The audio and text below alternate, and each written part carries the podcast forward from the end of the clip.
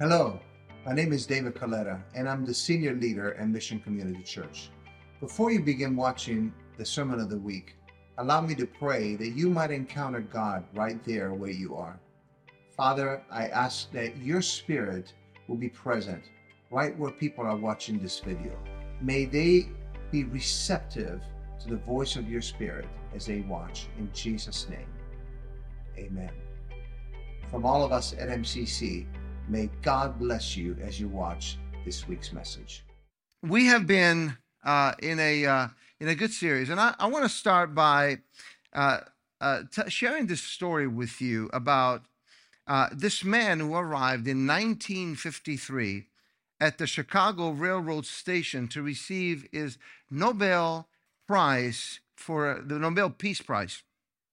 And so he stopped off the train and, and stepped out, and a tall man with bushy hair, a big, thick mustache. And as the cameras flashed and taking pictures, and all these city officials were approaching him, wanting to shake hands with him, and hands outstretched, he told them, One second, if you don't mind, please. Would you excuse me a minute? And so he walked through the crowd and he saw this uh, black elderly woman at the end of the crowd struggling with two large suitcases. And so he picked them up, he smiled, escorted her to the bus, helped her get on the bus, and then wished her a safe journey. It was at this point that this gentleman, whose name is Albert Schweitzer, for those of you who may be wondering, turned to the crowd and apologized for keeping them waiting. It is reported that one, that day, one of the members of the reception committee made this statement. That's the first time I ever saw a sermon walking. The first time.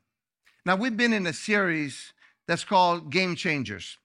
And over the past three weeks, we talked about three game changers that took place when Jesus was introduced on this planet, when he stepped foot on the earth. We talked about the fact that salvation is one of, and if not the greatest of the gifts that Jesus gave to us by coming to this earth. We talked about the priesthood of believers. And then last week we talked about grace, his wonderful, amazing grace that is bestowed on us.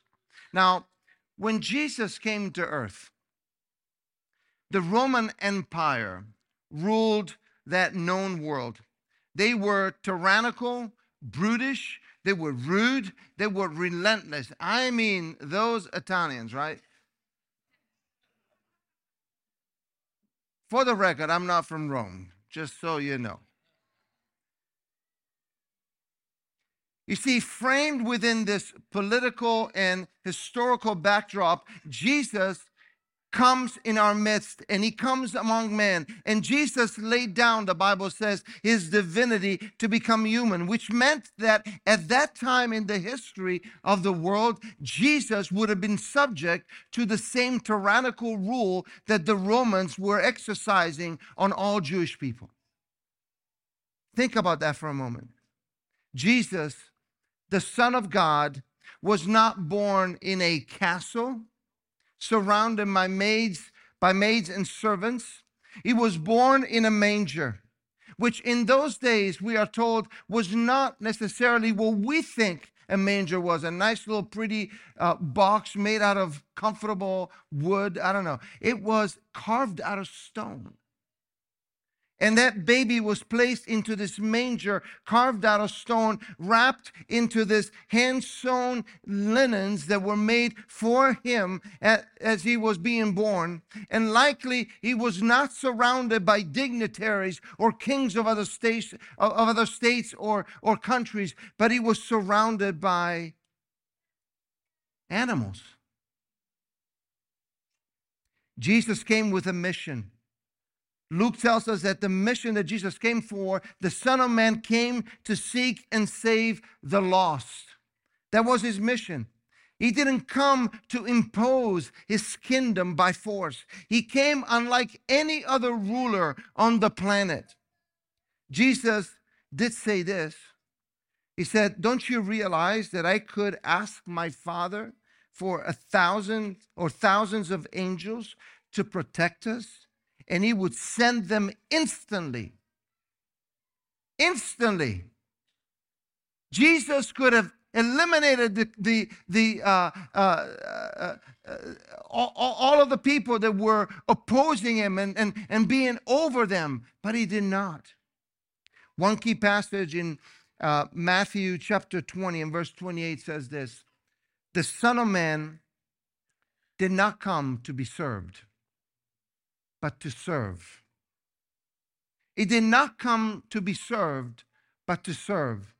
And then the second passage found in Mark chapter 9 and verse 38, 35 says this Sitting down, he called the twelve and said to them, If anyone wants to be first, he shall be last, last of all, and servant of all. Our final game changer today is servanthood. Servanthood. And Jesus is our first and our primary and really the best example of what a servant is like. Listen to Paul's words in Philippians chapter 2 and verses 6 and 7. Who being in the very nature God, did not consider equality with God something to be used to his own advantage. I mean, you could stop right here, guys and, and, and just absolutely say nothing else, and that would suffice because the Son of God, Jesus, who came to be born in this lowly manger, he absolutely had all power and all authority, and he laid that aside. Rather, he made himself nothing by taking the very nature of a servant, being made in likeness, in human likeness. Now, I want you to think about it for a moment. If Jesus, the Son of God, God Himself, Lord Himself, to being human, to take the form of human, humanity like us, the Son of God, the one that could have called thousands of angels but did not. He said, My kingdom is not of this world. I'm talking about Jesus. He came as a servant and he showed servanthood not by teaching only, he showed servanthood by example. What a powerful thing. The word servant in the original means this. It means someone who belongs to another, to another, a bond slave, one without any ownership rights of their own. Think about it for a moment. No ownership rights of their own. Ironically, that word is also used with the highest of dignities in the New Testament, namely of believers who are willing to live under Christ's authority as his devoted followers. That means that when you and I choose to be followers of Jesus Christ and we humble ourselves to be servants of God, that is the true meaning of that word. It applies to us. Now, servanthood, friends, is a high calling. Jesus came to serve, He came as a servant. And we, you and I, are called to do the same. Listen to John chapter 13, verses 3 to 5. He says this Jesus knew that the Father had put all things under his power. Amen. All, I mean, all things. That means that he had all power. That means that he had limitless power, guys. That means that God can do anything for your life if you turn to Him and you begin to serve Him with all your heart. God can do anything. Jesus can accomplish any of your prayer requests, any of your dreams, any of the things, aspirations that you have for your life. God can accomplish those for you because He has all power. And that He had come from God and He was returning to God. And so, here's what he did a man with all power, with all authority, he got up from a meal that had been prepared.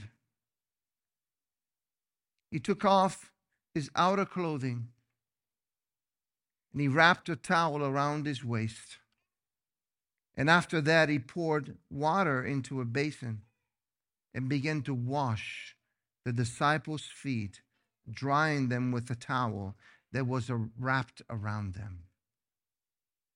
That is the Son of God that had all power. Now, we have got to understand this. Jesus lived at a time that there were no paved roads, and there were no Hondas and Ford F 150 trucks driving around. There were animals, donkeys, cows roaming the streets and doing their thing on the streets. It would not be uncommon for someone walking to step into some doo doo. But you know what? Jesus did not care. He exemplified the very nature of a servant by washing, yes, washing those filthy feet. What country or political leader do you know of that has ever done that? I don't think there's any president in the history of, of this country that has ever done it. At least none that I know of. I don't know of anyone that has crossed from one side to the other side of the aisle, if you know what I'm talking about, with a basin with water and a towel saying, you know what, we may disagree, but let me wash your feet. I don't think there's any senator, no congressman or congresswoman, there is no president, none that I know of that has ever taken steps to humble themselves and be a servant like Jesus did. Servant leadership, friends, is more than just a cool term. It's not just enough to preach about it and teach about it. We have to live it. And you know what? We talk about sometimes and we say the celebrity culture in the church, but let me just say this the celebrity culture in our world. Everywhere you go, someone wants to lord it over you and make you feel like you're not as important as the others. And so the celebrity culture itself in our world has permeated every facet of our society. And this attitude has not helped us in perpetrating and in teaching and instructing people to have a servant attitude and a heart that wants to help others. Jesus gave the example to follow. In fact, even after the resurrection, what did he do? Do you remember that? He met the disciples where? On the shore. And what did he do for them? He prepared them breakfast. He prepared them breakfast. What an incredible servant that we can have as an example for our lives. The second thing I want to share about servanthood is that servanthood is part of our identity. Listen, friends, Mary, the mother of Jesus, she called herself a slave. Paul called himself a slave of Christ. Peter, Jude, James, Timothy, and so on and so on in the New Testament, over and over and over again, they exemplify, they, they identify themselves as servants of Christ. Jesus, we read in, in Philippians 2, verse 7, that he took on human form, became a slave, a servant. And because we are commended to be like Jesus, if we truly desire to be like Jesus, guess what? We have to be servants. You and I have to be servants. We're called to be like Jesus and act like him. In Philippians 2, verses 3 and 4, it says this Do nothing out of selfish ambition or vain conceit. Rather, in humility, value others above yourself. Prefer others above yourself. This is the attitude of Christ. In humility, in humility, not looking to your own interest. Oh, uh, you know what, David? I'm out of here. I, I, I can't look into my for my own interest. I mean, I'm always told that I should be number one, that I'm important. No, don't look at your own interests, but each of you to the interests of others. Servanthood, it should be our identity. It should be our identity. Servanthood will reveal what is in our hearts. It will reveal what is in our hearts. The concept of servanthood for some is just that a concept. Perhaps an abstract concept, but just a concept. We may be able to define it, but when it comes to giving something to others for free, do I have to? Retired General Bruce C. Clarke said this rank is given to is given you to enable you to better serve those who are both above and below you. It is not given for you to practice your own idiosyncrasies. But you know what? Oftentimes, that's exactly what we do. We practice our own authority and being powerful on people because we have absolutely no clue what truly servanthood really, really, really means. And it means not to lord it over people, not to practice your own idiosyncrasies on people, but to be humble and gentle and kind and giving, being a servant. Servanthood goes against every natural tendency that we have to care for ourselves. Because you know what? In society, we are taught you first, me first.